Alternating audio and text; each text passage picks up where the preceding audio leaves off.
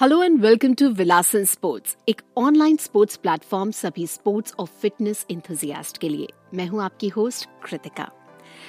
दोस्तों, बचपन में हम अक्सर अपने मम्मी पापा को देखते थे और सोचते थे कि ये जो करते हैं वो हमें भी करना है। कई बार हमने डांट भी खाई है उस पीछे।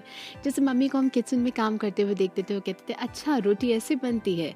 लेकिन मम्मी हमेशा कहती थी, गैस से दूर रहो, अभी छोटे हो, जब बड़े हो गए तब काम करना। या बॉयज़ अपने पापा को पैसे गिनते हुए या अकाउंट संभालते हुए या कस्टमर से फ़ोन पर बात करते हुए देखते थे तो सोचते थे, हमें भी ऐसी बात करनी है। लेकिन धीरे धीरे हम बहुत सी चीज़ें उनको देख कर ही सीख जाते थे। दोस्तों, आज हम बात करेंगे एक ऐसी ही खिलाड़ी की, जिसने अपने पापा को देख बैडमिंटन खेलना शुरू किया। उनको देर रात तक टूर्नामेंट में खेलते देख ट्रॉफीज घर लाते देख, वो बैडमिंटन गेम से इंस्पायर्ड हो गई। इतनी इंस्पायर हो गई कि उन्होंने बैडमिंटन में करियर बनाने की सोची जी हाँ आज हम बात करेंगे रुतपर्णा पांडा की। जो हिंदुस्तान के इतिहास में लिखा हुआ वो नाम है, जिन्होंने ओडिशा से सबसे पहले 2018 में बैडमिंटन में बाजी मारी आज वो बैडमिंटन डबल्स इंटरनेशनल लेवल पर खेल भारत का नाम रोशन कर रही हैं। 21 साल की ओडिशा की रहने वाली ऋतुपर्णा को कई चुनौतियों का सामना करना पड़ा, पर वो घबराई नहीं और आगे बढ़ती चली गई ठंड हो या बारिश ऋतुपर्णा कई किलोमीटर दूर अपनी प्रैक्टिस करने के लिए सुबह शाम जाती थी। इन सबको देखकर समझ में आता है कि ऋतुपर्णा में एक जुनून है कुछ कर दिखाने का बैडमिंटन में अपना नाम बनाने का। ऋतुपर्णा के पिताजी ही उनके पहले कोच थे, जिन्होंने उनको बैडमिंटन पकड़ना सिखाया।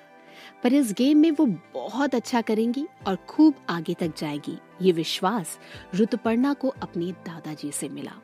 जब हमने उनसे पूछा कि ऐसी क्या चीज़ है जो वो अगर मौका मिले तो दोबारा करना चाहे तो उनका कहना था ऐसे होगा तो मैं मेरी दादाजी से फिर से मिलना चाहूँगी। मेरी दादाजी का बात मुझे बहुत मतलब दुख होता है। मैं, क्योंकि मैं उनको बार बार याद करती रहती हूँ। वो मुझे बोले थे कि तू जब बड़ी होगी बहुत ही अच्छा बहुत ही अच्छा इंसान बनेगी और अच्छा प्लेयर ही बनेगी। जब मैं धीरे धीरे अच्छा खेलना स्टार्ट किया था, तब वो नहीं रहे थे। तो ऑफकोर्स मैं चाहूँगी कि मतलब वो जहाँ भी है, मुझे देखते रहे। सो स्वीट ऑफ़ यू आपके दादाजी ज़रूर आपको हमेशा ब्लेसिंग्स देते रहेंगे। वैसे सही कहते हैं, बड़ों का आशीर्वाद हमेशा आपके साथ होता है। आज ऋतुपर्णा के दादाजी की ब्लेसिंग से शायद वो आज इस मुकाम तक पहुँच पाई हैं। एक अच्छा प्लेयर बनने के लिए ना सिर्फ़ आपका अच्छा होना ज़रूरी है, बल्कि आप कौन सी एकेडमी ज्वाइन करते हैं और आपके कोचेस किस तरह से आपको सिखाते हैं, वो बहुत मैटर करता है। हमने जब ऋतुपर्णा से इस सिलसिले में बात की तो उनका कहना था, एक प्लेयर के लिए बहुत इम्पोर्टेंट है, एक अच्छा एकेडमी ज्वाइन करना अच्छा कोचेस के अंडर में और अच्छा सपोर्ट स्टाफ के पास प्रैक्टिस करना।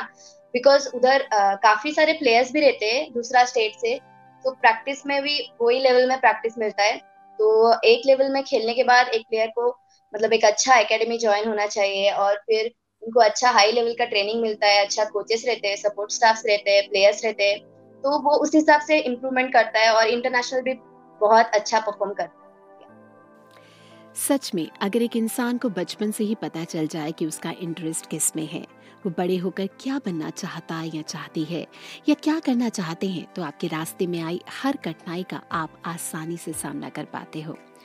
ऋतुपर्णा की तरह हम सबको भी वही करना चाहिए जो हमें अच्छा लगे, जिसको करने से हमें खुशी मिलती है।